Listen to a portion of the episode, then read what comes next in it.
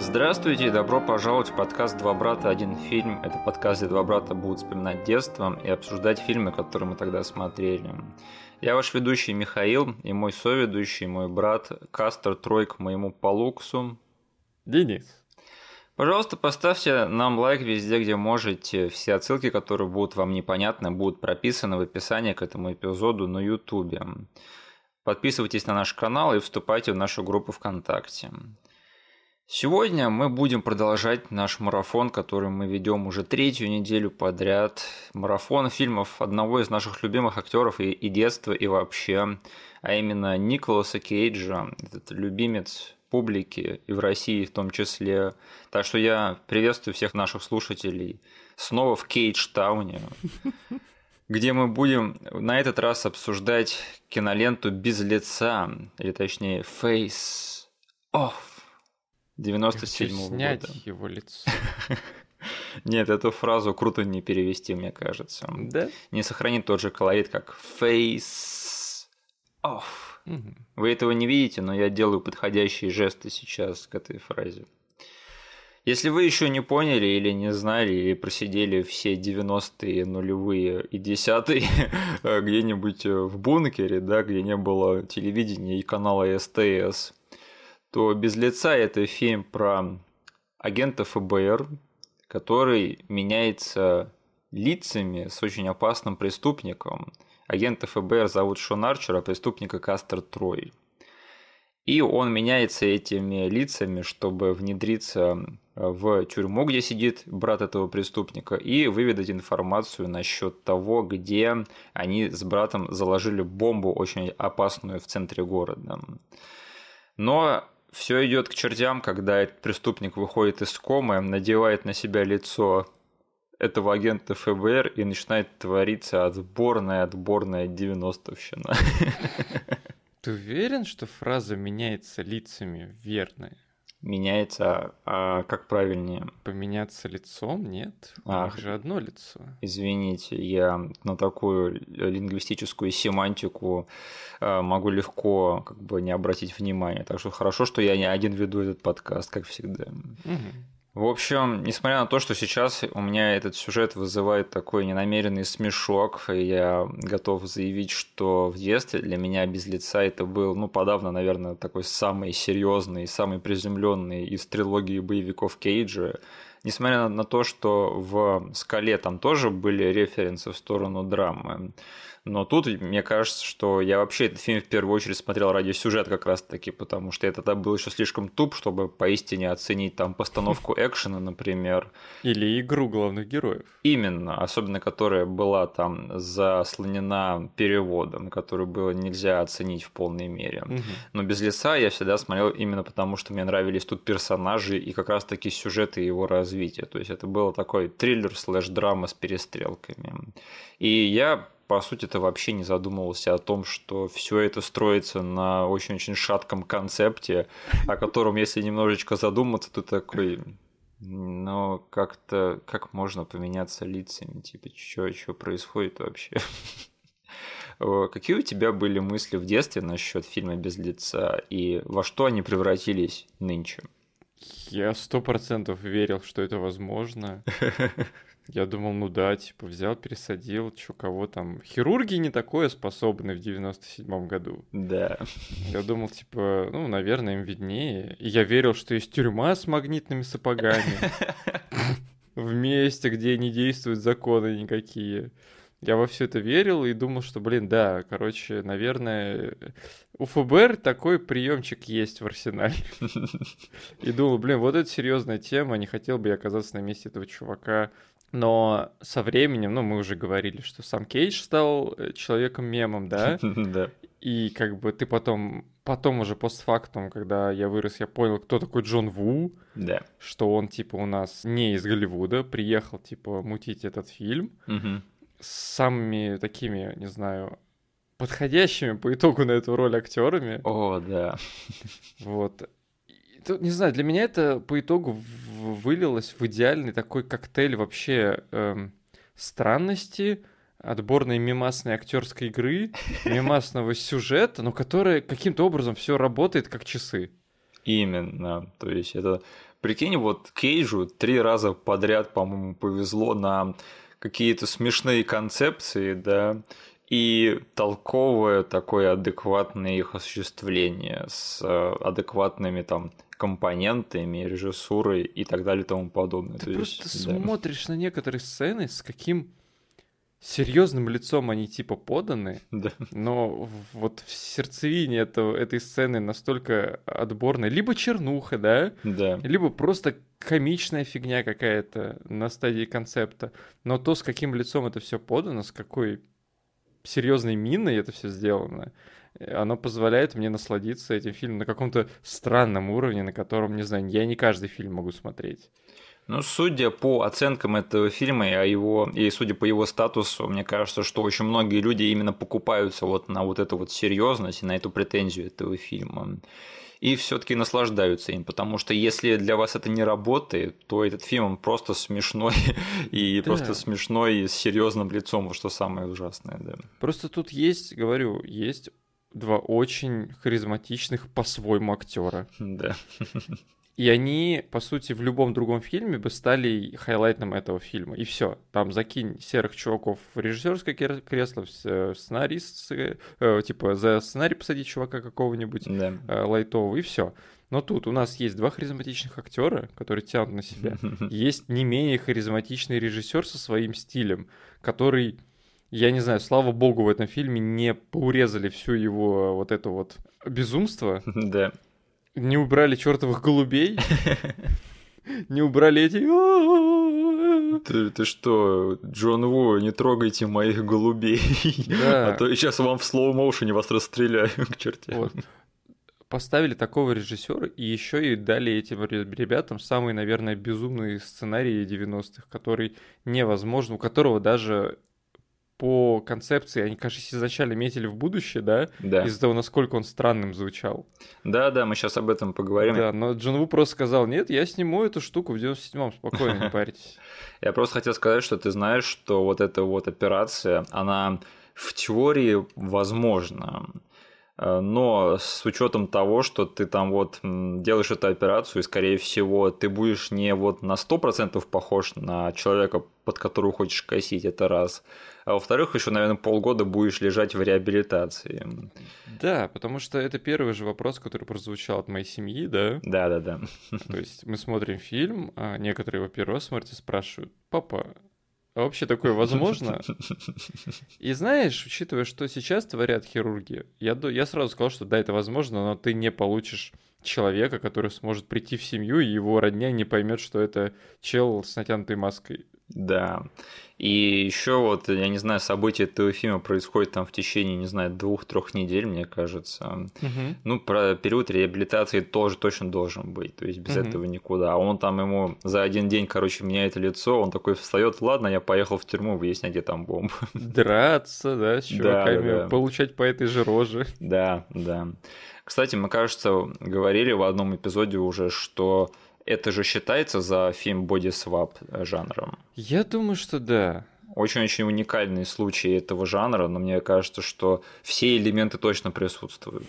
То есть обычно бодисвап происходит для того, чтобы каждый из персонажей чему-то научился, да? Да, да, Побыв в чужой шкуре, он поймет, что что-то не так он делал в своей жизни и научится от этого. Здесь чувак очутился в шкуре преступника, чтобы понять, что он хочет обратно в шкуру полицейского. Блин, вот это был бы поворот, да, если бы урок этого фильма был в том, что тут агент ФБР становится преступником, а преступник становится хорошим и становится агентом ФБР, который и в конце концов там победило бы бывшее зло, бывшее добро.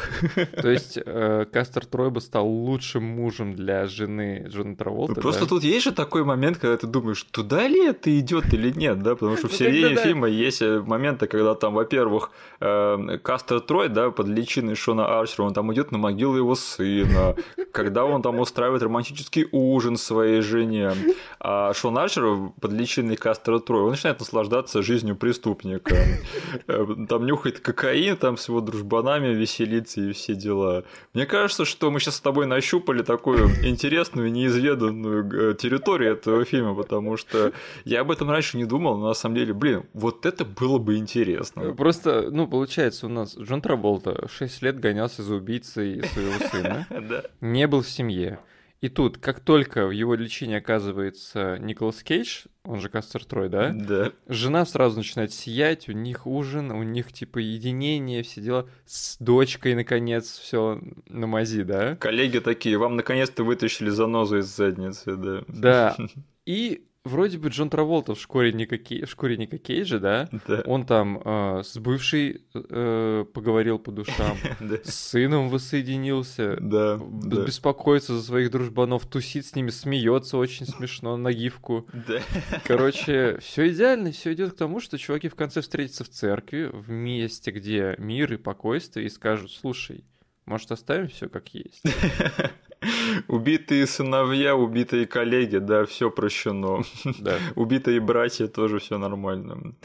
Э, Жалко, конечно, что до этого не довели, но, блин, это, мне кажется, сюжет для какой-то драмы экзистенциальной про чуваков, которые меняются телами и считают, что так и будет лучше, и остаются, потому что ни один боди свап, мне кажется, этим не заканчивается. Мгм. Может быть, не в этот раз, но однажды кто-то точно снимет такой фильм. Слушай, когда последний раз э, был выпущен фильм про бодисвап, такой мейнстримовый? Мейнстримовый, черт знает когда. Мгм. А, стоп, почему? Фрики же в прошлом году вышло. Точно. Да. Но, да, но он тоже не пошел по этой э, тропе. Нет, нет, там девочка не захотела остаться серийным убийцей, а убийца не захотел остаться девочкой. Да. Ох, ну мы обо всем этом еще поговорим, но сначала я хотел сказать, что эм, продюсер этого фильма Майкл Дуглас. Лол. Чего? Ты не заметил его имя в титрах начальных, нет? Блин, нет. Я просто такое увидел, смотрю, такое знакомое имя и фамилия. Неужели тот самый Майкл Дуглас? Оказалось, тот самый Майкл Дуглас из э, М. основного инстинкта Уолл-стрита и ам, э, Человек-муравей и оса. Правильно. А, В общем, я на самом деле немного окунулся в этот вопрос, и оказалось, что у Майкла Дугласа довольно-таки обширная продюсерская карьера. Я был в шоке, когда я это узнал. Я знал, что он спродюсировал там один или два фильма, но когда я увидел полный список, я такой, охренеть, Майкл Дуглас, он еще типа какой-то второй Харри Вайнштейн в хорошем смысле в Голливуде. Подожди, он продюсировал фильмы, в которых не снимался сам, да? Да, да, да, да. У него же два Оскара, по-моему, и один из них за лучший фильм «Пролетая над гнездом кукушки», который он получил как продюсер. 76-го года. Да, да. Там вообще интересная история с этим фильмом, в которую, если мы углубимся сейчас, то на это уйдет пол подкаста. Но просто Майкл Дуглас недооцененный в плане своей продюсерской деятельности. То есть его помнят как актера, ну и, наверное, закономерно. Но и в плане того, что какие фильмы он помог осуществить, тоже там может очень многим похвастаться, на мой взгляд. Офигеть. Да, да. В том числе и без лица. Я тебе так скажу. Чтоб далеко не уходить, но самое большое совпадение, которое, скорее всего, случится за этот выпуск, Мгм. а я должен это озвучить. У Майкла Дугласа в послужном списке как продюсера фильм «Без лица», и еще другой фильм, который тут и там у нас всплывает, но мы никого никогда не посмотрим. И он тоже такой, знаешь, со схожей тематикой. «Двойной удар» с Джоном Жан-Клодом Ван Дамом. Майкл Дуглас? Спродюсировал «Двойной удар». Какого хрена? Про двух близнецов. Не, ну это вообще, то есть я думал, какие-то престижные фильмы продюсируют. Майкл Дуглас странный чувак. Да. Ох, но э, как появился фильм без лица, там был сценарий, который написали два каких-то чувака. Но давайте будем все честными, потому что этот фильм сделал тем, чем он стал, Джон Ву. Он пришел и сказал очень-очень важные вещи насчет этого сценария. Во-первых, этот сценарий будет происходить сейчас, а не в будущем, как мы уже сказали. А во-вторых, главные роли будут играть Ник Кейдж и Траволта. То есть это он выбрал этих двух чуваков. Да, да, это было именно его решение, потому что с Траволтой он работал до этого еще в фильме «Сломанная стрела». А, сломанная стрела была бы до без лица? Именно. Я тоже все время путаю, где что, но «Сломанная стрела» она была до «Без лица». А, Блин, слава богу, он не сказал. Я хочу обоих чуваков из сломанной стрелы, да. И без лица был бы Траволта и против Слейтера опять. Но это было бы совсем не то, конечно. А, Да, а Кейдж изначально не хотел играть в этом фильме, потому что не хотел играть злодея. Но ему сказали, что не-не, чувак, э, присмотрись еще раз, на самом деле ты тут будешь играть героя процентов 75 этого фильма. И он такой, а, ладно, окей. Мгм. Слушай, вот это перинг, да, то есть я пытался подобрать какую-нибудь кулинарную метафору Мгм. или аналогию. И, извините, не придумал ничего лучше, кроме как любимой американцами а, аналогии. Это, знаешь, типа peanut butter and jelly. Типа, Да. а, арахисовое масло и варенье. Блин, почему я тоже подумал об этом? Еще до того, как ты сказал это. Потому что сложно подобрать что-то такое, как и Траволта, кроме как а, арахисовое масло и варенье друг с другом. Вторая фигня, которая мне лезет в голову, это фиш and чипс. Это тоже не русское. Нет, хрен подберешь на самом деле. О, я знаю, как шашлычок с салатом из огурцов и помидоров, да. Не так лаконично, но я думаю, что люди, которые у нас любят дачники, выбираться и готовить шашлычок с салатом меня поймут. А, слушай, вот это вот просто парочка, да, то есть, а если об этом задуматься, у них даже карьера-то в чем-то похожа на самом деле. Ну, как тебе сказать? У меня просто сейчас уже постфактум, я легко смотреть, да, на карьеру одного и другого, и, и просто уже вот на всем протяжении их карьеры поместить это, это- этот фильм и посмотреть, кто куда по итогу пришел Да. и кто чем был. И для меня Николас Кейдж, знаешь, он в этом фильме, он мимасный актер, Хм. он типа творит свою Кейдж-фигню, а, которую он обычно творит на экране и сейчас, и за что мы его любим, да? Да. А Джон Траволта каким-то образом творит фигню, за которую сейчас его все ненавидят, и, и которую он, скорее всего, творит в реальной жизни тоже. Джон Траволта странный актер. Я знаю, что я часто называю людей странными, но мне кажется, что Джон Траволта все-таки странный чувак. Потому что у него такая странная актерская харизма, что ли. Да. Они, кстати, вот с Кейджем-то я слышал про эту параллель, что они оба как бы начинали в 80-х и 70-х, Мгм. Потом оба превратились в мем под конец 80-х, потому что там Траволта стал играть там в «Уж кто бы говорил» и во всем этом дерьме, а Кейдж начал играть там во всяких экспериментальных фильмах типа «Поцелуй вампира». Мгм. Но они оба в середине 90-х выстрелили с независимыми фильмами, потому что у Кейджа был «Покидая Лас-Вегас», за которым получил Оскар, Мгм. а Траволта выстрелил с криминальным чтивом. Это был его большой камбэк. И после этого они сразу же ударились в боевики оба и сошлись вот в этом фильме. Да. И на самом деле ты так думаешь, ну Кейдж и Траволт, то есть они не похожие актеры. Мгм. Но когда они вместе, там вот ты сразу такой думаешь, блин, почему я раньше об этом не задумывался? То есть эти два чувака, они просто рождены для того, чтобы быть в одном фильме вместе. Ну согласись, Кейдж смог обуздать свою мемность, Да. а Джон Траволта превратился, скорее всего, по жизни в этого крипового чувака. Просто сейчас, мне кажется, главное отличие между Кейджем и Траволтой, они оба снимаются в фильмах категории Б по большей части. Но у Кейджа, мне кажется, меньше эго, чем у Траволты. Потому что Траволта до сих пор косит под кинозвезду и вот берет какие-то дурацкие пафосные проекты типа Готти и Фанатика. Мгм. А Кейдж, он не брезгует фильмами типа там Виллис Вондерленд, где ему просто по фану, например. И время от времени ему попадаются по-настоящему интересные проекты типа Мэнди или Свиньи. Вот и все. Мгм. В общем, спасибо большое, Джон Вур, что ты дал нам то, чего мы не знали, что нам было нужно, потому что это перинг вот просто на века. Это вот перинг, который вот от него зависит, сработает ли фильм или нет. И мне кажется, что это просто одно из ключевых решений, которое стопудово сработало в этом фильме. Еще, к слову, там, для того, чтобы все понимали, почему меня коробит, крипует все-таки Траволта, у него, короче, есть кусок с какой-то премии, где они вручали ее. Он, типа, был чуваком, который вручал ее и произносил там номинантов, да? Ты про там- Адель Дазим? И он там вышел с какой-то женщиной. А, И вот, короче, это, э, типа, идет все в лайве, выходит Джон Траволта с женщиной, они должны будут вручать какую-то награду. И он ведет себя как Кастер Трой. Он трогает женщину за лицо, ей это дико не нравится, она чувствует себя дискомфортно, потому что это все в лайве перед здоровенной аудиторией, а Джон Траволта какую-то крепоту. Я смотрю, думаю, чувак, ты чё, лицом поменялся с преступником и вышел сюда премию вручать? Мне кажется, что в какой-то момент на протяжении его карьеры реально так случилось. Слушай, а ты не знаешь контекст всего этого случая, про который ты рассказал?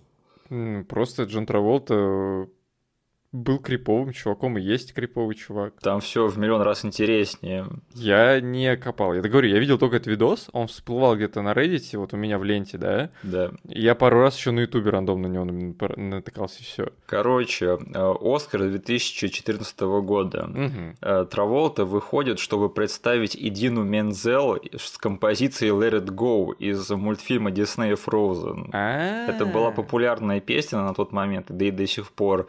И Дина Мензел должна была исполнить ее на церемонии вручения Оскара. Ага. Э, Траволта выходит и говорит, встречайте супер талантливую и такой Адель Дазим.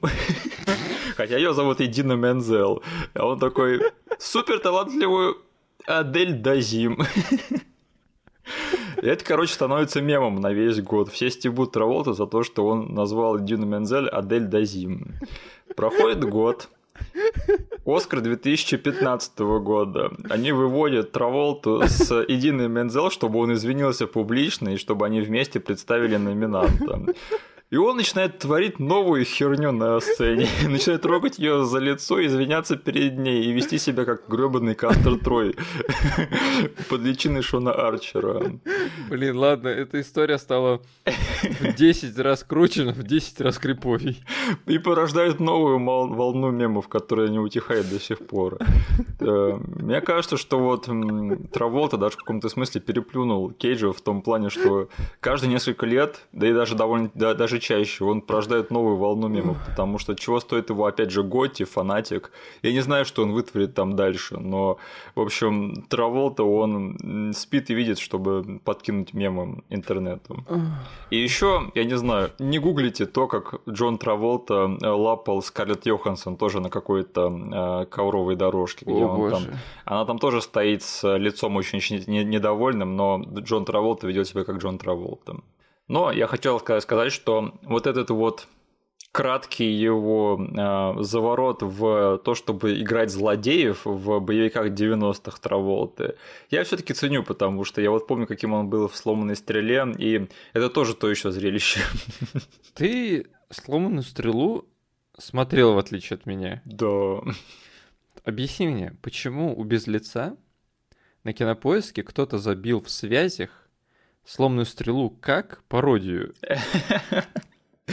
Наверное, там были какие-нибудь отсылочки, потому что, Окей. мне кажется, в обоих этих фильмах звуч- звучат фразы «ain't it cool», Мгм. и мне кажется, это оба раза говорит Джон Траволта, но я, возможно, ошибаюсь. Но нет, если вы хотите посмотреть на зарождение Кастера Троя от Джона Траволта, то посмотрите «Сломанную стрелу», потому что там явно видится то, что потом будет в «Без лица». Потому что я этот фильм все детство видел только по трейлеру на одной из наших кассет.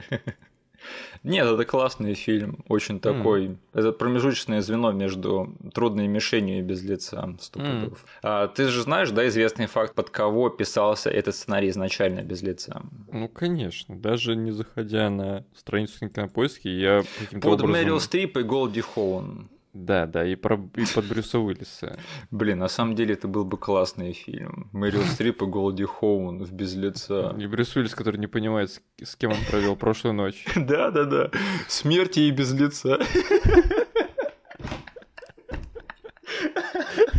Блин, самый тупой план от тебя на ночь смешной.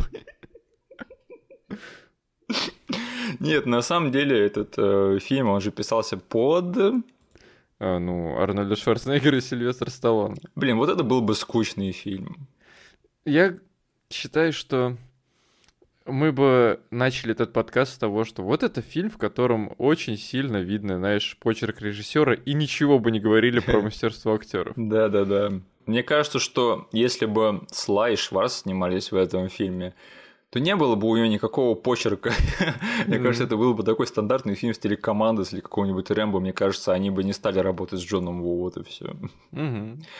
Кстати, знаешь, да, кто мог снять этот фильм еще в те времена, когда Сла и Шварц метили на э, главной роли? Кто мог снять его? Да. Понятия не имею. Наш старый знакомый Марко Бомбило, режиссер разрушителя со Слай. А, Да. Мне кажется, что это был бы фильм по режиссуре примерно такой же, как и «Разрушитель». А, Но самое интересное, да, что в итоге-то Слай и Шварц, они снялись в... или снялись в, типа, вместе э, в другом фильме «300 лет спустя», в котором тоже фигурировала супер-пупер тюрьма. Я даже посмотрел этот фильм зачем-то. Это фильм одного крутого момента, помнишь? Одного типа? крутого момента, который, наверное, не знаю, он никак сюжетно не оправдан. Нет. Он, это даже не сет-пис, это, сколько там, трехсекундный момент, да? Да, когда там Слай говорит, «У- улыбнитесь в камеру а, этому Вордену, да, в тюрьме, и там э, Шварц и их третий коллега по этому фильму, они такие улыбаются и показывают ему палец с пистолетом. О боже, у этого фильма есть два сиквела. Да, Escape Plan 2 и 3, в котором во второй части там не было Шварца, там был Дэйв Батиста. И еще в какой-то из частей снялся Дэвид Савам. Вот, прикол. Се- Чего? Да, А, да, в я- третий, да. Я постоянно вижу в Твиттере Дэвана Савы там плаги из этого фильма, что типа, о, смотрите, я снимался там со Слаем и кем-то еще. Там еще 50 Cent в третьей части. Да, куда ж без него. 50 Cent великий артист. А, слушай, я наткнулся на интересную хрень. А, Кого еще хотели в этот фильм на две главные роли? Хочешь послушать? Давай. В общем, другие идеи для перингов были следующими. Майкл Дуглас и Харрисон Форд. Сейчас Мгм. имя Майкла Дугласа звучит логично в этом выборе, потому что он еще и продюсером был. Да, да. Мне кажется, это еще один скучный пейринг. Это скучно. Блин, они все будут... Я не знаю, сможешь ли ты что-то назвать такое, что перебьет вот этих вот двух мимасных чуваков? Мгм. Но Харрисон Форд и Майкл Дуглас это был бы просто крепкий медиокр выбор, да? Да. То есть такая э, сейвовая ставка. А, Уиллис и Алек Болдуин. А, Я вот не совсем вижу тут корреляцию, на самом деле. Корреляцию. э, Так, подожди. Уиллис бы, получается, Уиллису в один момент этого фильма пришлось бы играть злодея а Как это фильм назывался? «Шакал»? Где он э, раздолбал из э, гаубицы Джека Блэка. Да, да. То есть ему пришлось в какой-то момент в фильме играть Шакала. И я помню, по фильму «Шакал» у него это не очень хорошо получалось. Не очень хорошо, да. Так что нет, от меня это тут тоже э, минус. А, Аль Пачино и Роберт Де Ниро. Блин, ну эти два чувака, как бы, запихни их в любой фильм, я готов смотреть. Да, но мне кажется, что они слишком хороши для этого фильма. Да. Они сняли свой без лица, этот фильм был схватка. Джон Ву, Аль Пачино Роберт Де Ниро мне как-то не вяжется. Ну, то есть, получилось бы, скорее всего, событие по части несовместимости, да, которое можно было обсуждать с этой стороны. Да. Но не. И мне кажется, что у Пачино и Де Ниро совсем разные строения тела, то есть по телосложению точнее. Ну, блин, они тут сказали в фильме, что мы все изменим. А, Мы да, мы да, да, хирурги. да, да. То есть э, в будущем они будут делать только идеальных людей, да, высоких, мускулистых с помощью операции. Да. Понятно. А вот еще дико скучный pairing Ван Дам и Сигал. Вот а их хотели же в разрушителя, да, и, видимо, Да. сюда. То есть, мне кажется, я не понимаю, кто хотел вот этот pairing, но мне кажется, что это тот же самый. Хотя Ван Дам в роли Кастера Троя. Подожди, получается, Ван Дам бы играл чувака из этого фильма про клонирование. А, да, да. Там он, он играл какого-то маньяка. Не, мне кажется, что Ван Дамм, в нем есть вот эта дьявольщина, да, потому что он впоследствии это начал играть злодеев, например, Да. там, в «Неудержимых 2». А, да, точно, неудержимых. И мне кажется, что из Ван Дамма Кастер Трой бы получился классный. Если бы он играл его весь фильм. Но если бы Сигал играл Кастера Троя весь фильм, вот я не хочу на это смотреть. Сигал бы все время говорил очень тихо, шептал бы и что-то там мямлил бы про банк крови. Он бы отправил Шона Арчера в банк крови. Да.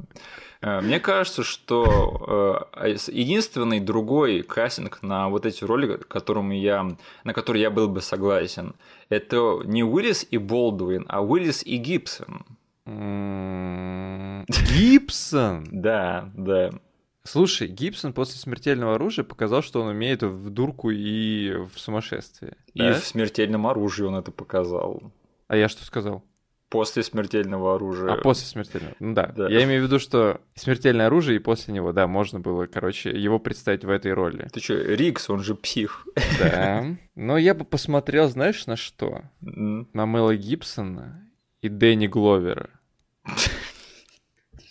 Слушай, если ты хочешь проблематичности добавить, то давай, э, не знаю, Уилла Смита, да, и Киану Ривза. Вот из э, афроамериканца сделаем азиата, а из азиата сделаем афроамериканца.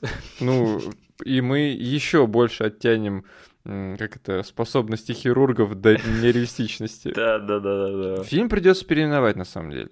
Это будет скин-офф. В общем, я к чему веду? Смотри, мне кажется, что все эти кастинги, они упускают один важный момент, который делает этот фильм. То есть, мне кажется, что вот Шона Арчера мог сыграть кто угодно, но единственные, кто мог, могли сыграть Кастро Троя, это Ник Кейдж и Джон Траволта. Подожди, подожди, подожди. Ты, короче, затеял этот разговор, у меня не, не унимается мозг. А если говорить о современном ремейке, кого бы ты взял? В современном ремейке... Ох, я... Потому что все пэринги были явно из 90-х, да, и типа можно понять продюсеров, они просто листали, типа, кто у нас сейчас горячий чувак, типа. Но вот сейчас снять э, Face Off э, 2021. Блин, это дико кэповский выбор, я извиняюсь, и придется опять, к сожалению, взять, э, ну или не к сожалению, я не знаю, для кого это к счастью будет, опять взять двух белых мужиков обыкновенных, Мгм. но первое, что приходит на ум, это Райан Рейнольдс и Крис Эванс, потому что они оба могут играть э, как бы обыкновенных чуваков, но они оба могут играть долботрясов. И они оба могут включить Кастро Трой, если понадобится. Ладно, у меня есть еще более очевидный выбор, который мне пришел в голову. Так. Может быть, ты сейчас его разнесешь пух и прах, но это Лео Ди Каприо и Мэтт Дэймон. Денис, такой фильм уже сняли, он назывался «Отступники». И мне кажется, что они оба слишком престижные для такого фильма. Хотя Траволта и Кейдж тоже были престижными. Ну да. Не, это на самом деле вечный вопрос, кого подобрать на эти роли в разные эпохи. Тут можно на, на самом деле столько разных классных пирингов подобрать. А что- хочешь да. крипового мужика, который в жизни себя крипово ведет? Да. Всегда бери Тома Круза. Я бы посмотрел на Тома Круза в роли Кастера Троя. Он может отжечь, я думаю, может. Ну, у него бы получилось что-то уровня его перформанса из «Солдатов неудачи». Ох, блин, жалко, так и не сняли фильм про Леса Гроссмана, да. Хотя я не знаю, насколько актуален сейчас уже фильм про м, разотного продюсера в Голливуде. Мне кажется, это проблематично может выйти. Кстати, вот еще один кусочек кастинга, который не попал в этот фильм, но который, мне кажется, тоже был бы лузным со временем. Э, На роль Палакса Троя, э, брата Кастера Троя, метил Марк Уолберг. Марки Марк.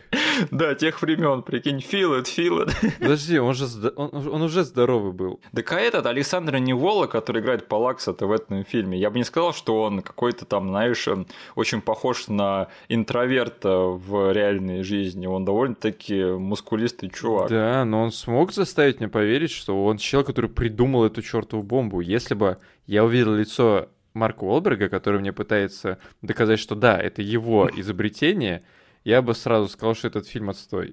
Но знаешь, в те времена Марка Уолберга еще считали таким салагой в Голливуде, именно поэтому он сыграл там вот э, Додика на фоне Чоу Юн Фата в «Коррупционере». А, Вот примерно такой Марк Уолберг, я думаю, мог бы сойти за младшего брата Джона Траволта или Ника Кейджа, да.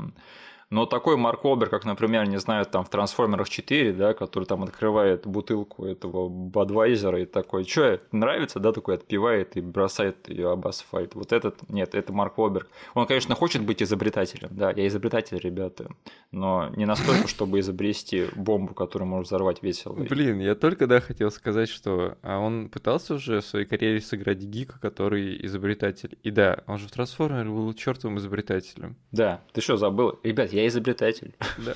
Он говорит это только 12 или 15 раз за весь фильм.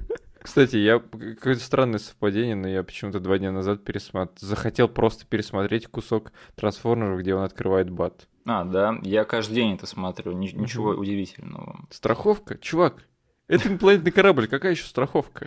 Открывает такой, «О-о-о-о», и пьет свой Бадвайзер. А, Денис, ты знал, что фильм «Без лица» вышел в один месяц с воздушной тюрьмой? Да ладно. Да.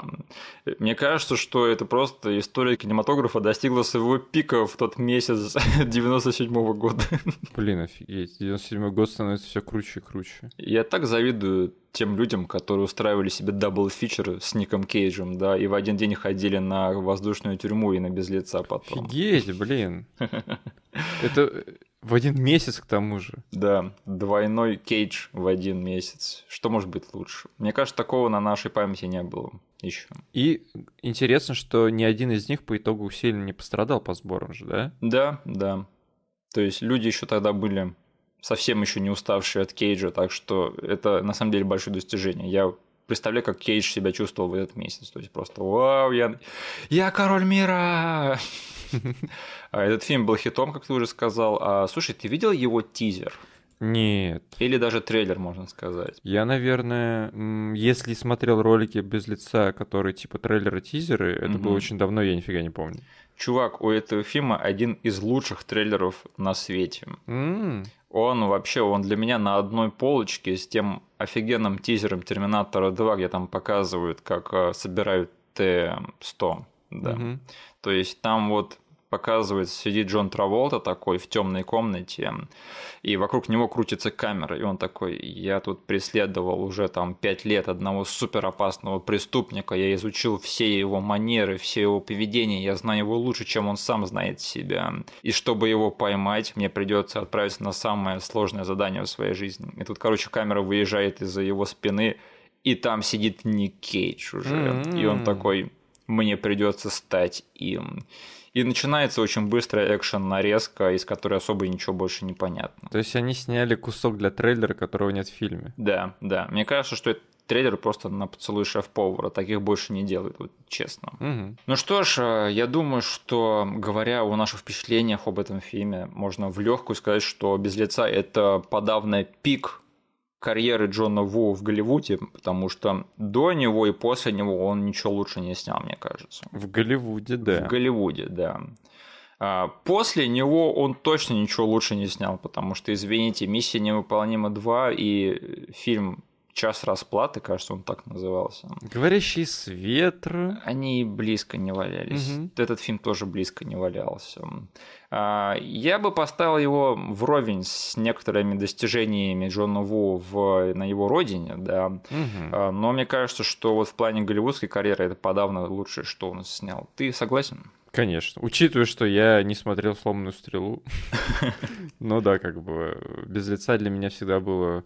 Наверное, ну, такой, если говорить о Джонни Ву в Голливуде, да? Да. Это фильм всегда первый приходит в голову. Да. И потом ты не хочешь ничего больше вспоминать, потому что оно все в сравнении с тем фильмом, ну, меркнет. Угу. И знаешь, вот читая про то, как создавался этот фильм, я вот на самом деле увидел, что это и правда было его детище, потому что, ну, это еще и детище Траволта и Кейджа, да, но они в этом фильме благодаря ему и благодаря его работе с ними. Потому что, вот я уже сказал, что главный козырь этого фильма это все-таки вот персонаж Кастро Троя, да, потому что ни один, ну, все другие вот перинги, которые мы перечислили, его бы не смогли сыграть так, как сыграли эти два актера. Угу. Потому что Шона Арчера, ну, я не знаю, это скучный экшен-герой, который ничем особо не выделяется. Обыч, обычный уставший там от жизни агент ФБР. А вот Кастер Трой, это, блин, то есть ты весь фильм просто смотришь на него, какую дичь он творит, и потому что он просто классный, непредсказуемый злодей. Он такой, он Джокер до Джокера. Я бы так сказал, по сути, скучного Шона Арчера мы видим в этом фильме только в самом начале да. и в самом конце. Большую часть хронометража мы видим Кастера Троя, и Шона Арчера, который косит под Кастер Троя. И оба этих персонажа довольно интересные. Потому что, во-первых, чисто с актерской точки зрения. Там вот посмотреть, как вот Ник Кейдж играет Шона Арчера, это по сути Ник Кейдж пытается вспомнить, как быть Ником Кейджем. Это зрелище просто невероятное. И именно это делает Шона Арчера интересным вот в большей части этого фильма, потому что без этого, э, мне кажется, вот просто вот на уровне актерской игры одной мне кажется, ни один другой актер это бы так не сыграл. То есть, как его там плющит от наркотиков, да, как его вообще, какой он дерганный по ходу всего фильма, и как он приживается в чужой шкуре, то есть, это, это зрелище просто обалденное. Там столько моментов, то есть, первый highlight, он видит себя в зеркало, первый раз. Это, мне кажется, все это, это первое, что вспоминают люди, когда они думают об этом фильме. Когда он посылает всех, которые стоят рядом с ним. Да, да, да. Вот, потом, как он в тюрьме себя ведет, где ему нужно изображать себя. То есть он сначала стоит такой миной э, довольно грустный, да, но ему нужно отыграть улыбку. Вот эту вот Кастер Троевскую.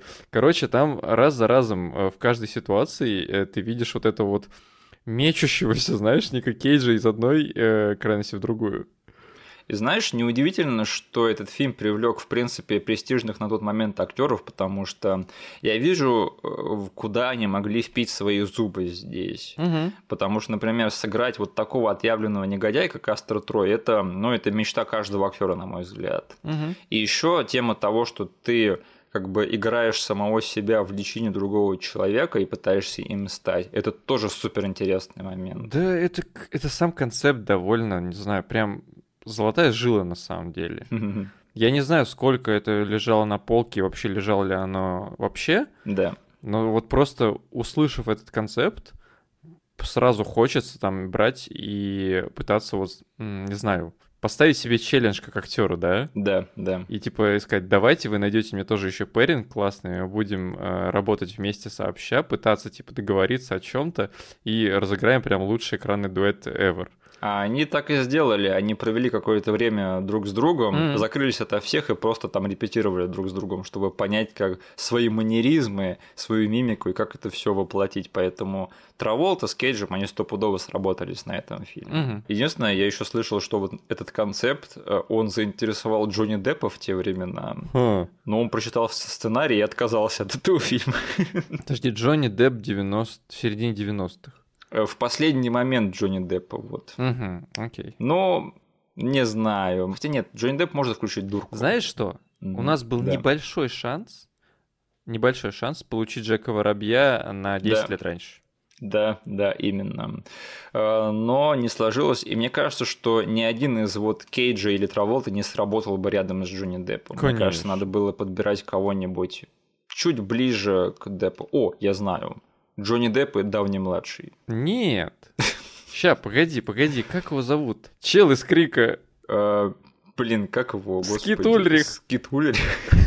Там даже менять лица не надо было. Я только хотел сказать, типа, этот фильм бы потерял все на уровне концепции, им как бы даже меняться лицами-то не пришлось бы. Нет, не- я настаиваю на своем. Джонни Депп и либо Дауни младший, либо Джон Кьюсак. Вот. М, Come on, ребята. Это Джон Кьюсак, да. Джон Да. Кьюсак 90-х. да, Не да. снимающийся в плохих фильмах еще. Винс Ларкин, который прибегает и меняется лицами с Кастером А Троем. где был Дауни младший в 96-м? Лежал на чьей-то детской кровати в чужом доме. Подожди, у обдолбанный. него уже началось это? Это самый пик его наркотической зависимости и проблем с законом. Понятно. за самое гуще. Это те времена, когда он снимался в фильмах типа «Опасные зоны» с э, Билли Зейном и Керри Хироюкой Тагавой. Да. Я знаю, для кого ты вставил этот референс. Она тоже знает. Э, Слушай, а ты заметил вот в этот раз, я не знаю, возможно, ты раньше смотрел этот фильм в оригинале или нет, но вот тему с тем, что они иногда оставляют голос Траволты на Кейджи, когда он играет. Ну, в смысле, там есть прям сюжетные места, где они должны были использовать голос одного мужика на лице другого. Да. А, И, конечно же, блин, все время, что я смотрел этот фильм раньше, я этого не замечал. То есть я слышал, что они говорят, мы тебе изменим голос, тыры-пыры, все произойдет, но я не слышал там четкого, четкой разницы, Да. потому что у меня не было возможности, блин. Я слышал, кто там озвучивал этих чуваков, блин. Я плохо помню дубляж э, СТС, точнее перевод, да. Да, короче, и сейчас для меня это было довольно большим удивлением, потому что там есть четкие моменты, когда он все еще говорит своим старым голосом, но уже с новым лицом, да. Да. Но есть момент с дочкой в конце, когда а, там типа стоит Кейдж и Траволта, и они разговаривают якобы со своей дочкой, и там просто два одинаковых голоса произносятся. Да. Блин, эта дочка травмирована на всю жизнь, мне кажется. Она Да. никогда от этого не отойдет. Она еще эту фразу сказала, когда типа батя побежал за преступником уже к катерам, да? Да, да, да. И там она обнимает маму и говорит очень классную фразу, которую у меня в сабах отстойно перевели. Да. Но я услышал, что она сказала это не это, пришлось отматывать, прислушиваться, и она сказала, мама, на какой мы планете? Просто самый понятный персонаж во всем этом фильме, да? Да. Типа, когда жене сказали, она такая проверила кровь, такая, окей, ладно. Она потом еще и копам звонила и объясняла весь этот концепт, потому что в конце они приезжают на место и обнимают типа Кейджа и говорят, «А, Шон, Шон, все нормально, да? Да, То есть каким-то да. образом она до них достучалась. Но у дочки самая адекватная реакция, типа, что за планета, что где вообще мы находимся? Именно, да. А, В общем, я еще что хотел сказать. Смотри, мне кажется, что вот несмотря на то, что мы э, видим вот этих вот персонажей в своей шкуре довольно-таки недолго, да, то есть, ну, буквально там первую треть этого фильма, но вот это все равно вот срабатывает главная изюминка этого фильма, что они меняются местами друг с другом, и вот как это влияет на них, на их окружение и вообще на развитие персонажей. Потому что без всего этого это красивый стандартный боевик, да. Мгм. Но вот это вот столкновение двух характеров, двух семей прямо, и как это влияет на их пространство, мне кажется, это самая классная сторона этого фильма. Оно просто еще очень много интересных, Да. криповых и моментами даже трогательных сетписов добавляет фильм. Они просто на полную использовали этот концепт, мне кажется. Да, то есть у тебя получается, да, есть агент ФБР, который поменялся лицом с преступником. Но они идут дальше. У вас не агент ФБР, поменявшийся с преступником, у вас отец Да, и муж, да, да, да. который поменялся, э, поменялся с другим мужем и с другим отцом лицом. И тут они на полную, типа, отыгрывают, и от этого рождается куча моментов, от которых у меня в детстве, да и сейчас в какой-то степени мурашки прям шли. Они не побоялись включить в паре мест прямо драму и триллер, за который я оценил это в детстве. Да. И без этого, мне кажется, этот фильм он был бы вот как раз-таки стандартным боевиком. Мне интересно, сколько всего этого исходило из сценария, а сколько всего из, от Джона Ву, потому что Джон Ву, он как раз-таки знаменит тем, что он ну, в свое время топил прямо за то, чтобы делать боевики с каким-то там большим значением, большим смыслом, большей драматургией. Ну, типа, боевики-триллеры, да? Ты Да, хочешь сказать? да, в которых был свой характер, потому что даже вот в этих фильмах, которые он снимал на родине, да, в них очень много драмы на самом деле было в свое время. Да. И самое интересное еще, что в какой-то момент ты начинаешь становиться на сторону злодеев, то есть которые вот в первой половине фильма выставлены как злодеи, а во второй ты начинаешь становиться на их сторону. А злодеями становятся агенты ФБР. Тебя прямо окунают вот в шкуру главных героев, ты такой не понимаешь, что вообще происходит и как с этим вообще разбираться. Я ничего не мог с собой поделать в детстве, когда вот это происходит кусок фильма, когда он приходит в дом к своей жене, Да, и где еще ее брат тусит. да. Они настолько показали для меня этот мир э, привлекательным в детстве, что я такой, блин, они такие классные чуваки, я хочу с ними тусить, не убивайте их, пожалуйста. И когда их убивают, я такой, блин, ну это жалко как-то. Вот козлы агенты ФБР, да. Да, убили лысого из хрустального лабиринта. Чего? Какой хрустальный лабиринт? Ты что, Мы вспоминали уже один раз, о- один раз за наш подкаст я вспомнил аналог типа Форта Боярта. И вот этой всей фигни, там, короче, была, было шоу, где лысый гонял всех по лабиринту, и в конце их запихивали в шар, и нужно было собирать блестки, которые вентилятор раздувает. Я не понимаю ни слова из того, что ты говоришь. Ладно, может быть, один из наших слушателей, хотя бы один или половина людей вспомнит эту фигню. Ладно, ты для меня сказал кодовое слово Форт Боярд. Я примерно могу сделать связь между всем этим. А на самом деле этого чувака, как его Дитрих зовут, да, Да. его играет Ник Косоветис, а, сын известного великого американского режиссера Джона Косоветиса, который тоже стал режиссером, но чья карьера, ну, ни в какую, к сожалению, сравнится с э, карьерой его отца. Мне кажется, что вот эта его роль Дитриха в «Без лица» – это то, за что его как раз-таки запомнят в истории кинематографа. А, Слушай, Джон Ву, вот он прямо не только на драматургию, мне кажется, в этом фильме повлиял, но, господи, постановка экшена в этом фильме, она настолько по-хорошему не голливудская, Да. что это не может не радовать. И учитывая, что мы с тобой до этого э, говорили о двух, ну, типично голливудских э, боевиках 90-х, Да, да. там, наверное, с лучшими людьми э, в съемочной площадке, на съемочной площадке, да, лучший продюсер, лучший режиссер этого времени. И тут, получается, выходит, как ты сказал, в один месяц вообще, да, Мгм. еще один фильм с Ником Кейджи, который якобы боевик, и он смог, не знаю, не то чтобы быть круче всего этого дела, он смог стоять вообще на той же высоте, но рядом и совершенно по-другому выглядеть. Ну, Тут есть прямо, в отличие от «Скалы» и «Воздушной тюрьмы», экшн-сцены, которые кто-то взял и поставил. Да. Это я не кидаю сейчас тень на эти два предыдущих фильма, но тут вот прямо как будто бы кому-то хотелось это сделать. У кого-то был прямо креатив, и кто знал, что он делает на съемочной площадке. Ну, в смысле, кому-то? Мы знаем имя этого мужика. Именно, это был Джон Ву. Да. В этом фильме творится такой Джон Уик время от времени, что Джон Уик бы сам обзавидовался. Слушай, мне кажется, что вот многие э, говорят о игре Макс Пейн, да, что они очень много пересматривали, скорее всего, «Матрицу» во время создания этой игры, да. Но мне кажется, что они также пересматривали фильм без лица. Я думаю, что, конечно, в... я всегда в Макси Пейне. Блин, это даже в каких-то обзорах того времени я. Э, вот почерпнул. Да, Bullet Time был чисто матричная фигня. Да. Но знаешь, э, только один мужик э, на тот момент фильмодел умел делать вот эти вот взрывы, вот эти вот как, разлетающиеся мелочь. Да. Когда кто-то стреляет один раз из пистолета. То есть и в Макси Пейне вот это и все есть. Мне кажется, я даже тогда видел, что люди там из игры индустрии проводят параллели именно с фильмами Джона Ву. И в без лица это очень сильно заметно, потому что тут каждый раз, когда вот кто-то летит в слоу-моушене с двумя пистолетами в руках Да. и шмаляет из них, да, то есть, а, как, как говорится, пейте один раз каждый раз, когда это происходит. Да. Вот смотри, мы с тобой, кажется, а, нашли небольшую закономерность вот в фильмах, которые мы обсуждаем. Смотри, без лица это Макс Пейн, да, воздушная тюрьма это GTA San Andreas. Т- Точно. Ты знаешь, в какой игре цитировали скалу? Цитировали? Да. Нет, помоги. Э, Call of Duty Modern Warfare 2. А там была какая миссия? Там есть миссия, где ты спасаешь капитана Прайса из тюрьмы. А, и вы улетаете в конце на, на вертолете, вас с этим с канатом оттуда вытаскивают. Я правильно помню эту фигню или нет? Да, но там есть сцена в душевой перестрелка. А, Да, она одна из самых таких сложных во всей игре, и там реально очень трудно не умереть. м, Это один в один выглядит как та самая сцена из скалы. прикольно. Короче, игроделы, они смотрели все правильные фильмы в 90-е. да. Да.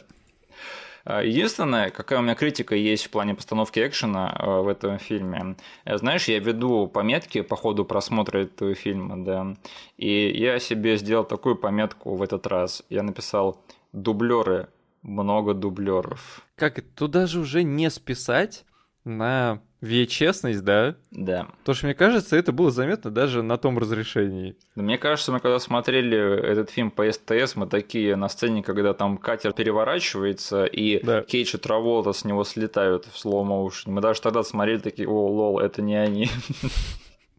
Это не Кейдж и Траволт, конечно же. Да, да, кто-то там им поменял лица опять в полете с другими чуваками. Стоит ставить сюда российскую шутку, да, что Джун Ву азиат, и на его, по его мнению, все белые на одно лицо. Мне кажется, что это редкий случай, когда эту шутку можно использовать. Ладно.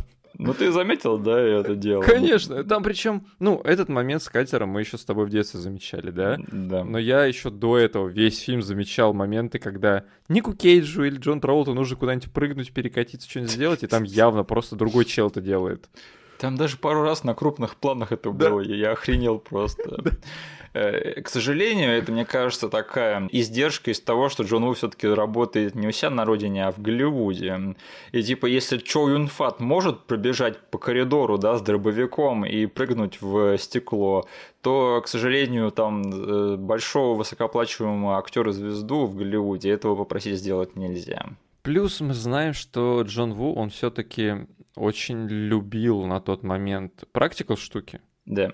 То есть, если ему нужно запульнуть двух людей э, с катапульты, и чтобы за ними еще катер летел взорвался, он это сделает. Да. Типа, а как это сделать без применения какого-то CGI и всей этой фигни, чтобы э, выглядело реалистично? Просто закинуть туда людей, блин. Но нельзя закинуть туда Николаса Кейджа Джон Траволта, поэтому работаем с тем, что есть. Слушай, смотри, а, Джон Ву, человек, который любит снимать трюки вживую с настоящими актерами и как можно более открыто и красиво и пафосно. Да. А, Том Круз, человек, который сам любит выполнять красивые трюки. Почему «Миссия невыполнима 2» не лучший фильм в истории кино? Да, звучит как идеальный пэринг, но нет. Все, что я помню в этом фильме, это полтора часа какой-то скукотищи и 20 минут красивого экшена на мотоциклах в конце. God damn it. Я тебе так скажу, франчайз тогда еще сам не понимал, что он из себя представляет.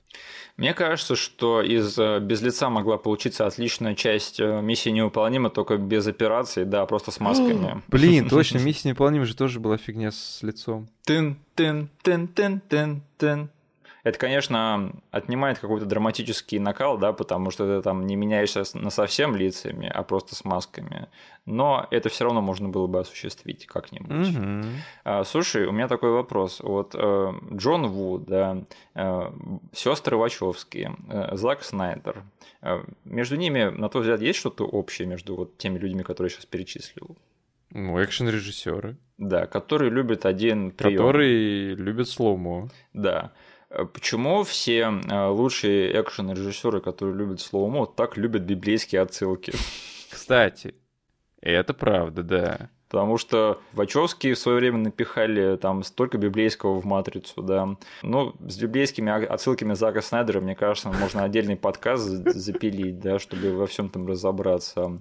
И даже тут, тут столько всякой иконографии и того подобного всякого, э, что я такой думаю, блин, почему вот эти вот чуваки, которые любят классный экшен и слоумо, почему у них первое, к чему надо сделать отсылку в списке, это сразу же Библия. У тебя есть какие-то версии на этот счет? У меня есть одна версия, она довольно-таки отстойная и Мгм. комичная. Но мне кажется, что если кто-нибудь из нас пойдет на факультет фильмоделания а, на курсы экшена, да, Да. то там в параллель обязательно тебе проставят а, курсы по религиоведению. И ты только так сможешь стать экшен-режиссером в Голливуде. Интересная теория. У меня была теория немного более токсичная. Это что, знаешь, типа, отсылка к Библии – это на самом деле самое очевидное, что можно сделать, какую отсылку. Мгм. Потому что, типа, Библия это самая известная история на свете, да, и типа, ну, к чему еще делать отсылку? Ну, скорее всего, к Библии, да, пожалуйста. Надо сделать какую-то метафору провести. Ну, вот есть Библия, я к ней сразу же проведу. То есть ты как бы намекаешь на то, что чуваки, которые секут в экшен, они не очень умные. А, ну, я этого не говорил, да, Да, да, да. и я не буду говорить да или нет на э, твою версию. Так что я просто, наверное, перейду к следующему моменту. А я останусь при своем мнении. Я считаю, что пройти через факультет экшен делания можно только при помощи Бога. Тебе Кэмерон По доказал, да, что Бог существует. Да. Не-не, если честно, я бы не, не назвал Джона Ву э, глупым человеком вообще ни, ни разу. Сестры Вачовски, мне кажется, они вот с какой ноги встанут, да, иногда. Так, такой фильм они не Из снимут. четырех, да? Да, точно. А Зак Снайдер идиот, мне кажется, точно. Он это доказал не раз своими фильмами. Ладно, у меня буквально доля секунды была на то, чтобы мой мозг, знаешь, вот прям в нем скролл такой длинных оскорблений пролетал. Думал, блин, на каком же Миша остановится? На сильном э, или на таком лайтовом? В итоге идиот, слава богу, ты выбрал его.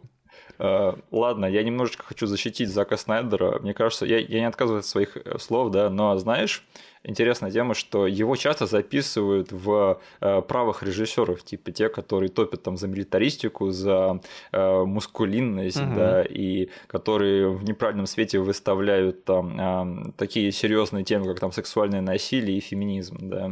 Мгм. Ты знаешь то, что у Зака Снайдера, по-моему, три или четыре приемные дочери, которые азиатки? Сери- Серьезно? И вот, э, к сожалению, этот неприятный момент, одна из э, дочерей, которая не стала, да, пару лет Она назад. приемная была? Она была приемной и тоже была азиаткой. Типа, звучит как не очень правая вещь, звучит как очень довольно-таки левая вещь. да. Блин. Никогда не знаешь человека, что у него на самом деле происходит там на уме и в личной жизни. Жесть фанат Снайдера. Ну, да, я один из тех людей, которые сейчас там писал в Твиттере, да, ре- релиз один кат, да. Мгм. А сейчас пишу в другой кат про Дэвида Эйера, так что не трогайте Зака Снайдера. А, Слушай, э, я хотел обсудить парочку солененьких моментов в этом фильме. Давай. Ты не против, да? Конечно. У меня есть твое разрешение. Да. А, Во-первых, а, Кастер Трой изнасиловал жену Шона Арчера. Да.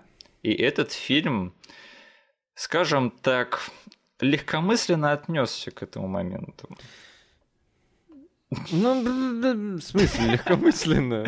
Он практически не совсем не упомянул данный факт и не обсудил его, и не поднял этот вопрос. Он не поднял. Там есть момент, когда жена очень сильно реагирует на вот это вот э, открытие ее, да? Да.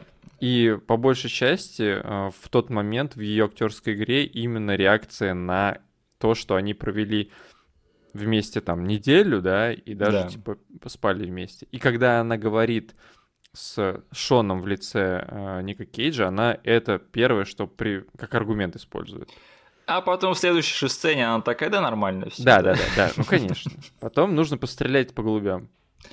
Ох, э, я, конечно, с одной стороны ценю то, что они довели это дело, ну, до того, о чем мы все думаем, да, когда слышим, что, типа, чувак приходит с чужой рожей к себе в семью. Ну, конечно же, у него дойдет до секса с его якобы женой. Мгм. Как бы, но мне кажется, что на этом можно было бы сделать больше драматического акцента. Тогда фильм бы надо было по-другому назвать. Без болта. Без жены, блин. Кстати, она совсем дура, да? У них что, одинаковые болты, что ли? И мы при операции их пересадили. Этот чел 6 лет не был дома. Ах, да-да-да-да-да. Спасибо, ты мне сейчас все объяснил. А, ладно, и второй э, солененький момент, который я хотел обсудить в этом фильме. Что Да такое? мне, как- знаешь, сразу в голове сцена из какого-нибудь дебильного спуф-фильма нарисовалась, да? Типа с Адамом Сэндлером. По- Вот пародия, которая могла выйти в тот момент, она пародировала бы без лица. И там бы эта актриса, которая бы разыгрывала эту сцену, она бы очень комично отреагировала на то, что Болт-то не тот, блин. Он лучше, да, чем был раньше. Это уже на откуп сценаристам этого дебильного спуф-фильма, который родился у него в голове. Да. А, В общем, второй солененький момент, который я хотел обсудить в этом фильме. а, Смотри, какие отношения между персонажами Ника Косоветиса и Джины Гершин, которые Ник Косоветис играет дружбана Кастера Троя, да, который принимает его к себе, а Джина Гершин играет его бывшую девушку, от кото- которая родила ему сына внебрачного. Ну, это брат-сестра. Тебя ничего не смутило в их прощальном поцелуе друг с другом? Ладно, ладно, я ровно то же- те же самые слова услышал от семьи, когда мы смотрели этот фильм. Просто я всю жизнь что думал? Я думал, что у Дитриха и Саши у них э, роман на стороне, да. Я Мгм. никогда не понимал, знает ли об этом Кастро Трой или нет. Но сейчас я такой смотрю, и она приходит в конце на похороны к нему и говорит, а злую сестру типа не хочешь, да? Я такой, чё? Она, они брат и сестра? Я на самом деле погуглил эту тему и оказалось, что они правда брат и сестра. Ну да, это в фильме явно говорилось. У меня это как-то все слишком как-то мимо меня пролетало. На этот поцелуй я понял о чем ты, да. Поцелуй прямо от шефа. То есть... Нет, Денис, мне кажется, это прямо противоположное поцелую от шефа. Это поцелуй брата и сестры, который ни хрена не похож на поцелуй брата и сестры. А у тебя есть какие-то теории на этот счет? Я думаю, что это был последний съемочный день Ника, Ника Косоветиса. Да. И э, он, короче, э, Джина Гершон была его краш. Блин, он что, не смотрел фильм Show Girls? Она ела собачью еду. Она в этом фильме признается, что ела собачью еду, чувак. Ну и, короче, он понял, что если не сейчас, то когда я смогу поцеловать Джину Гершон, как мечтал всегда. Ладно, в твоих словах есть правда, потому что я на самом деле раскопал, что тут к чему. Хочешь Чё- узнать? ч- Чего? Да, да, Это, это шутка, которая идет куда-то? да, да. Это даже не шутка, если честно. да. Я выяснил, в чем тут дело и что, что произошло вообще. Выкладывай. Короче, Джина Гершин и Ника Советец потом признались, что они сами придумали этот поцелуй. А. Им было интересно это сыграть чисто с актерской точки зрения. А Джуну такой смотрит на это и пожал плечами такой, американцы. Да. Они все психи, да, лучше с ними не спорить. В общем, а, я цитирую, а, Джина Гершин сказала, что в этом поцелуе что-то такое завязано. Они, видимо, очень-очень сильно любят друг друга. Мгм. Вот как-то так. Так что вот какой-то солености они типа намеренно добавили во все это. Вот засранцы. Испортили отличный фильм. Воспользовались наивностью китайского режиссера. Бедный невинный Джон Вуд, да. Я представляю, знаешь, такие, вся съемочная группа на это посмотрела такая, и они все смотрят на Джона Ву, ждут его финального решения, он говорит «Кат!» И все. Ты точно не хочешь сделать запасной дубль, да, с каким-нибудь более невинным поцелуем? Такой, не-не, сойдет. И знаешь, какие-нибудь два экстра стоят на бэкграунде и говорят такие, ну чё, кто будет в этот раз с ним подходить и говорить, что это как-то неподобающе? Не, я в прошлый раз подходил, я сейчас не пойду. Блин, я обожаю Джона Ву и настоящего, и того, что мы придумали сейчас. Слушай, есть какие-то отдельные моменты, которые ты бы хотел обсудить? Э, мне дико в детстве зашел момент, да и сейчас тоже я его оценил в качестве там сетапа пей да. Угу. Это момент с ножом, который Кастер дает дочке Шона. Да, да, да. Что сначала нам приезжает один из наркоманов с факультета. О, да. Который покупал у Зика наркоту. Да. Э, Джон Траволта смачно его отделывает и дает офигенный нож, который я в детстве сам хотел иметь. Э, своей дочке и говорит, втыкаешь, в следующий раз, когда он полезет к тебе, даешь ему, типа, залезть тебе в штаны, а потом втыкаешь в нож и проворачиваешь, чтобы рана не закрылась. Ты, по-моему, говорил в рамках этого подкаста, да, что у тебя есть дочь, да? Да. Кажется, мне предстоит покупка ножа бабочки в обозримом будущем. Я бы сказал так. Я надеюсь, тебе никогда не пригодится эта цитата в реальной жизни.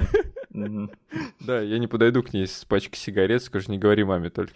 There got a grand new чего-то там, как-то песня называется. Да. Короче, и потом в конце она, будучи в заложник угу. да. у этого мужика, она достает ножик. Не знаю, быстро среагировала, поняла, что к чему. И, конечно же, сделала все с проворотом. Мне интересно, она поняла, что Ник Кейдж это на самом деле ее отец, или она просто так отреагировала на то, что ее настоящий отец начал вести себя как больной ублюдок? И такая, ладно, пап, типа, кажись, этап примирения уже закончился. Да, ты сам меня учил, что делать в этой ситуации, получается. Да, потом момент, который... А, извини, я тебя перебью. А, ты сказал про чувака, который наркоман из факультета, да. Угу. Я думаю, наши давние слушатели, совсем-совсем давние, которые слушали наш подкаст по факультету, и так уже все знают, но это актер Дэнни Мастерсон, и я еще раз повторяю, не гуглите его. Да, да, да. Единственное, я скажу, что мне кажется, что в этом фильме он не играл, когда приставал к дочке Шона Арчера. Да. Но вы не гуглите все равно. Все равно не гуглите. Да. Потом, черт возьми, Томас Джейн в этом фильме.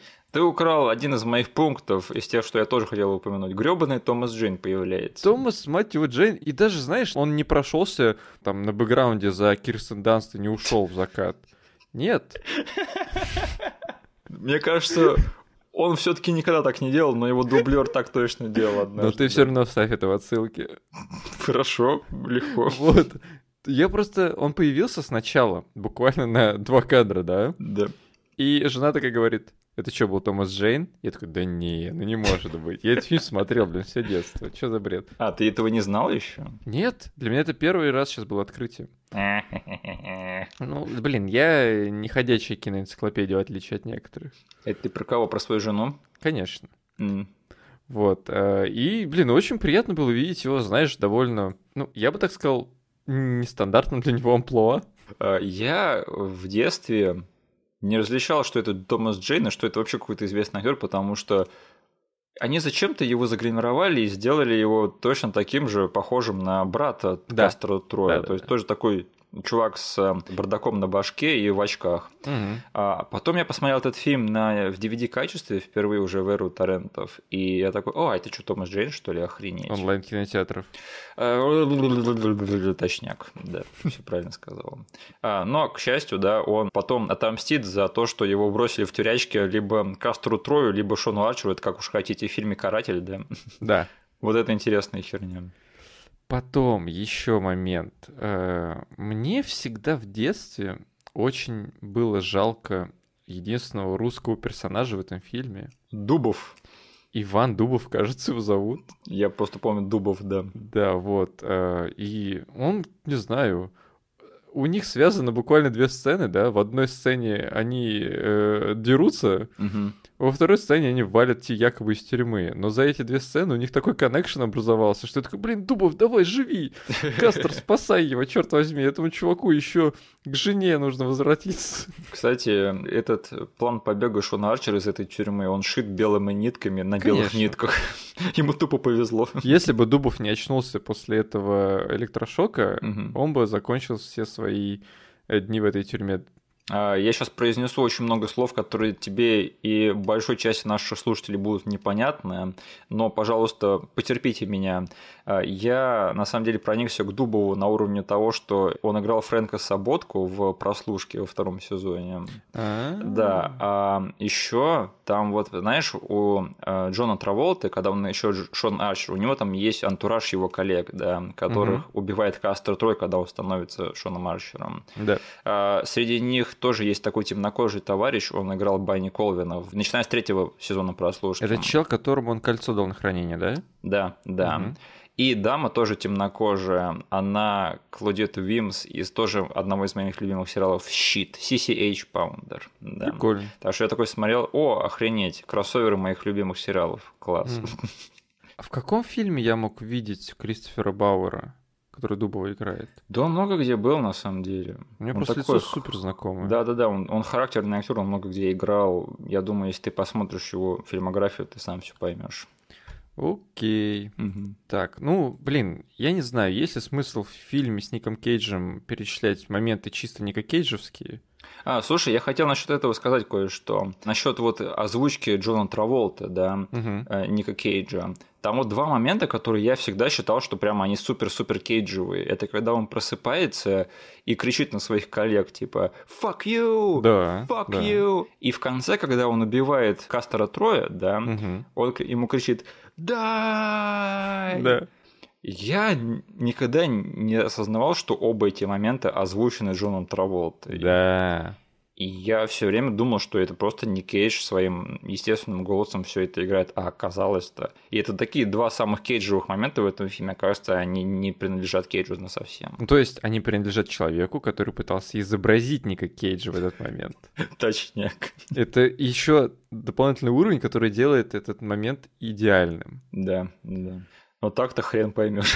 Да. Ну и, блин, остальные все моменты я просто говорю, что в этом фильме полно Кейджа, нашего любимого типичного мемного Кейджа, блин. Про то, как... Это гифка, где он сначала потирает свой нос и начинает ржать. Это просто золото. Я ее так заюзал в своей жизни, что она потеряла просто всякое, всякое значение. Моя любимая гифка, когда он пожимает плечами, высовываясь из самолета, убив ФБРовщицу. Вот и все, козлы. Блин, не знаю, в этом фильме так много золота и драгоценных моментов, что одними этими моментами он заслужил просто право на существование. Но, что я хотел обсудить касаемо не моментов, почему в этом фильме у Джона Траволта гонорар был 20 миллионов, а у Ника Кейджа 6? А, я на самом деле не докопался до этого момента. Возможно, Траволта еще со сборов себе процент ужал. А, блин, ну разве они тогда были настолько разные по статусу? А может быть и нет. Хрен его знает на самом деле. Типа, получается, криминальное чтиво все-таки было более ценно тогда в Голливуде, чем покидая Лас-Вегас? Да вообще не должно было, потому что это раз Оскар, а во-вторых, потом у него «Скала» была суперуспешный боевик. Поэтому я не понимаю, чего Кейдж продешевил, но тем не менее я рад, что это не стало камнем преткновения между Да, ними. да, да, да. Что у них не случилось там секса в большом городе, если вы понимаете, о чем я. Ну, короче, я всегда видел это как большую несправедливость. Ты про секс в большом городе? И про него тоже, да. Мгм. Вот. Но я считаю, что Ник Кейдж как минимум заслужил тут быть оплаченным хотя бы столько же, э, в таком же размере, как и его партнер по фильму. Ну, я же говорил, да, что не Кейдж, он больше про искусство, а Джон Траволта, у него больше эго. Кстати, да, наверное. Да. Я могу сейчас представить, как Джон Траволта пытается, типа, уговорить продюсеров выдать. Так скажу. Я представил, как в одной комнате находится Джон Траволта и Майкл Дуглас теперь, да? И Джон Траволта говорит, Майкл, слушай, ну, понимаешь, саентология, все дела. Блин, такое упущение, да, что ни Джон Траволта, ни, ни Кейдж до сих пор не часть вселенной Марвел и не DC. Мне кажется, им туда дорога должна быть открыта. Блин, как они вытащат Джона Траволту из всего, в чем он погряз? Я не... Ника Кейджа, мне кажется, сейчас вообще легко куда угодно запихнуть. Он уже э, лайтово в Спайдермена залез, да? Да. И ни с кем там не посрался, ничего не случилось. Чел, получается... И он же, он этот, он же комик-гик. Да, да. У него там, кажись, первый выпуск Супермена, э, я не помню, украли у него по итогу его или нет. Что-то такое было, да. Да, вот. Но он же, блин, комик-гик. Джон Траволта, мне кажется, сложно во все, во все это будет втянуть. Да, они такие, Джон Траволта, мы хотим, чтобы ты сыграл в Марвел вселенной. Кого? Капитана Америку, да? Наверное, его. Или Тора. Кого? Кого я должен сыграть? Железного человека, да. Такой, да нет, мы тут на второстепенную роль какую-нибудь хотим. Такой, нет, я, я согласен только на Тора или Капитана Америка. Вот все. Да. А Ник Кейдж, он вообще кого угодно может сыграть. И за это мы его и любим. Блин, Ника Кейдж в MCU. Следующий хэштег, который надо форсить. Или в DC, потому что у него раз не сложилось с ролью Супермена, да. Мне кажется, что э, вселенная ему должна что-то. Учитывая, что сейчас, по сути, и, в, и там, и там а, заигрывание началось с а, параллельными вселенными. Да. То есть у них вот с одной стороны Флэш будет мутить какую-то ерунду, да, и они могут по позволить себе все что угодно. Они уже позволяют себе все что угодно там. Да. С другой стороны, у них типа Стрэндж сейчас творит фигню с мультивселенными. Его и туда, и туда можно. Да. В роли Супермена. Да. Денис, наш подкаст слушают правильные люди, мы это уже знаем, так Да, что да. говорим это просто во вселенную. Ждем новостей.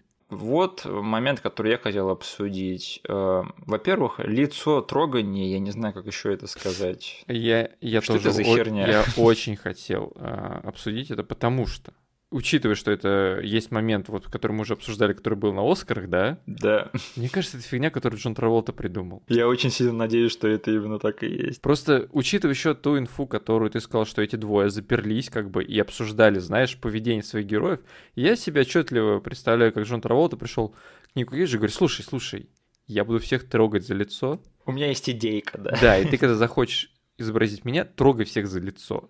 Вот это вот, я даже не могу это как-то описать, это просто надо видеть. Но он так со всеми делает, со своей женой, со своими детьми. Единственное большое упущение, да, что он в конце своему главному врагу так не сделал.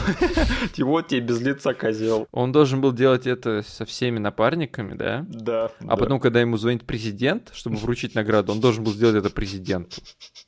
А потом приходит на церемонию вручения Оскар, да. Короче, в детстве почему-то этот момент не казался мне криповым вообще. Я типа думал, ну окей, это их семейная фигня. Но сейчас я каждый раз, типа, вот что-то во мне прям кликало в этот момент, когда он проводил это своей клешней по лицу разных людей. Потому что это Джон Траволта, мы знаем, какой он в реальной жизни. Да. А, И еще у Без лица будет сиквел, который недавно анонсировали. Когда его анонсировали? Его анонсировали в феврале, мне кажется. Окей, ладно, потому что до сих пор у этого фильма нету в связях ничего про сиквел, но да, я на одну новость наткнулся, что, кажись, там режиссером Адам Венгард прикреплен. Адам Вингард и писать будет его Саймон Берретт, его давний дружбан по гостю и ты следующий. Слава богу, потому что у меня сразу вспомнилась та история, которую ты мне рассказывал. Я такой, блин, надеюсь, это не момент, когда брат Адама Вингарда фанател по этому фильму и сказал, если тебе предложат какой-нибудь ремейк в Голливуде, соглашайся на без лица. Потому что именно так получился фильм «Тетрадь смерти». И по итогу, знаешь, типа, э, история бы дальше пошла. Адам Вингард бы сказал, слушай, я никогда не смотрел этот фильм, пойду посмотрю. Посмотрел бы этот фильм и понял, что он ненавидит обоих этих э, героев. Да-да-да. А, слушай, я верю в этих ребят, я знаю, что они талантливые, что они могут, но со студийными коммерческими проектами у них Да. так переменный успех пока что, потому что они могут там сделать какой-нибудь гостя, да, но «Ведьма из Блэр», «Новая голова», «Тетрадь смерти», Слушай, а вот «Ведьми из Блэр» Саймон Берретт тоже был задействован? он, да, был сценаристом, к сожалению. В общем, затея странная, но это мои ребята, я в них верю, до последнего буду верить. Мгм. Э, я просто не знаю, как можно из этого фильма высосать сиквел. Я надеюсь, у них есть что-то хорошее. Я надеюсь, у них есть нормальные идеи, а не просто так. Слушай, мы поговорили уже про актеров, кого можно сейчас взять. А кто сейчас, какой режиссер бы сейчас мог снять такой фильм? Адам Вингвард. Нет, если бы мы говорим, если мы говорим об экшен инкарнации, то есть если бы вот до анонса, да, да. то есть тогда Джон Ву вот притащили из Гонконга, да. Угу. Сейчас есть вот это вот, не знаю, насколько уже затухающее, но все-таки, мне кажется, она довольно большая волна вот этих каскадеров, которые переделались в режиссеры, да? Да. Хотел бы ты видеть без лица в стиле Джона Вика? Или ты уже сыт по горло таким экшеном, хотел бы уже следующий виток развития экшен-индустрии? Я боюсь следующего витка, потому что неизвестно, что там будет. Мгм. По крайней мере, то, что делает Джон Уик и ребята, которые им вдохновляются, по крайней мере, оно работает. Окей. Это раз. А во-вторых, если привозить кого-то, как Джона Ву, это надо Гаррета Эванса, который снял рейды. Пускай он Точно. запилит эм, отмороженный э, без лица 2 с, с рейтингом R. Да. Ну и, конечно же, который будет происходить в Юго-Восточной Азии. Почему бы и нет? В Индонезии. Да? А, Денис, ты будешь пересматривать фильм без лица? Конечно. Я тоже. У меня, кстати, есть такой этот э, ревью от ребенка. Так. Мы посмотрели «Воздушную тюрьму», ей понравилось. И я типа сказал, следующий фильм смотрим тоже с тем же актером, он очень сильно похож на «Воздушную тюрьму». Я имел в виду, что это боевик из 90-х с Ником Кейджем. Ага. Она по итогу, когда посмотрела фильм, она сказала, папа, что ты меня обманул? Этот фильм вообще не похож на «Воздушную тюрьму». В чем-то она права. Да, и я сказал, тебе понравился? Мне понравилось. Мгм. Но этот фильм нифига не похож на «Воздушную тюрьму». Слушай, а какого вообще она мнения и знает ли она о существовании Николаса Кейджа, скажем так? Нет, она вот сейчас погружается в ее творчество через эти фильмы. Ага. И очень такой странный э, тренд прослеживается, что ей в, это, в этих фильмах нравятся еще и актеры, которые окружают его. М, То есть ей, ей очень понравился вот этот вот каст злодеев в воздушной тюрьме. Да-да-да. Э, Особенно Стив Бушеми и э, Сайрус Вирус. Ну, покажи плохого ле- лейтенанта, это чисто шоу Ника Кейджа одного. Ну, надо сначала добить наши все фильмы, посмотреть, да. что по итогу сформируется. Я вообще заметила на того Ника Кейджа, которого мы с тобой обсуждаем. А потом плохого лейтенанта. А потом плохого лейтенанта, которого я сам еще не смотрел. Я смотрел, да, это то еще зрелище. Ох, ладно, переходим к финальной рубрике нашего подкаста. Так, во-первых, у нас для вас очень важное сообщение. У нас скоро с братом намечается небольшой перерыв в нашем подкасте, который будет длиться примерно месяц. Этот перерыв, он будет и по личным причинам. Нам надо передохнуть, во-первых, и во-вторых, тоже есть какие-то небольшие обязанности, которым нам надо будет прибегнуть за э, период этого перерыва. Так что не скучайте по нам, этот перерыв наступит сразу после окончания Кейджтауна, а то есть на следующей неделе будет финальный эпизод этого марафона. И потом мы уйдем в отпуск прямо до октября. Так что извините, не скучайте по нам и скоро услышимся. Так что запомнили, да? Еще раз. На следующей неделе будет последний эпизод на какое-то время. Вернемся в октябре. Мы, конечно, все это еще повторим и пропишем в нашей группе, но тем не менее оставайтесь на связи, и мы вернемся очень-очень скоро. Во-первых, один слушатель перепутал ловушку для родителей двое маятей. Это, это очень смешной комментарий. Я рад, что мы прояснили для вас этот момент. Теперь вы будете знать, где какой фильм. Да. А во-вторых, он подумал, что мы будем делать марафон по Арнольду Шварценеггеру, и что Человек-ракета – это тот самый Человек-ракета из Jingle All the Way. Да. Ну, слушай, человек логическую цепочку какую-то составил. Да. Я единственное хотел сказать, что put that cookie down now. Извините, не мог не воспользоваться этой возможностью. Еще нас спросили, а, когда мы будем говорить про какой-нибудь фильм Эдди Мерфи. А, Я так понимаю, Шрек и Мулан вас не устроят, да? Я тоже хотел восстановить справедливость и сказать, ну, у нас уже был Эдди Мерфи. Но, наверное, человек имеет в виду не компьютерно нарисованного Эдди Мерфи. Именно.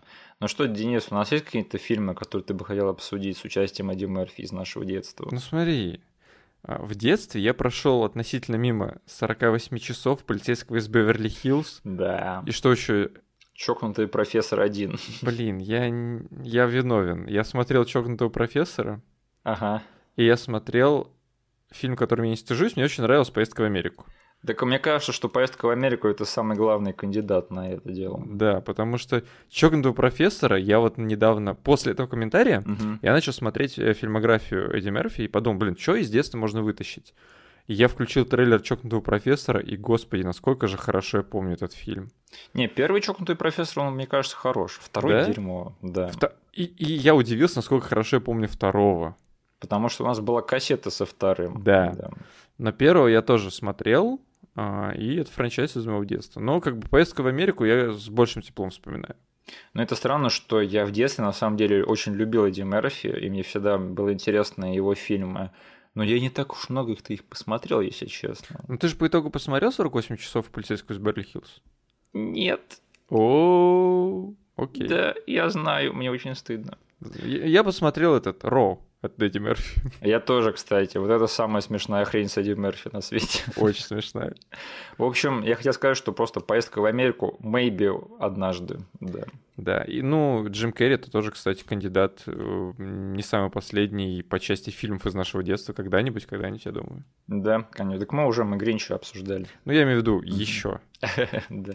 Так, присоединяйтесь к нам на следующей неделе, когда мы завершим марафон по Николасу Кейджу, и мы с вами наконец-таки покинем Кейдж-таун. Жду вас всех, кто слушал нас и слушал все это время, и конкретно данный эпизод. А, Денис, скажи, я козел? Я похож на козла? Да. Правильный ответ. Потому что именно так вы поймете, что за фильм будем обсуждать на следующей неделе. Спасибо, что нас послушали. Поставьте, пожалуйста, лайк этому эпизоду везде, где можете. Все ссылки, которые будут вам непонятны, будут прописаны в описании к этому эпизоду на YouTube. Подписывайтесь на наш канал и вступайте в нашу группу ВКонтакте. До свидания. Всем пока.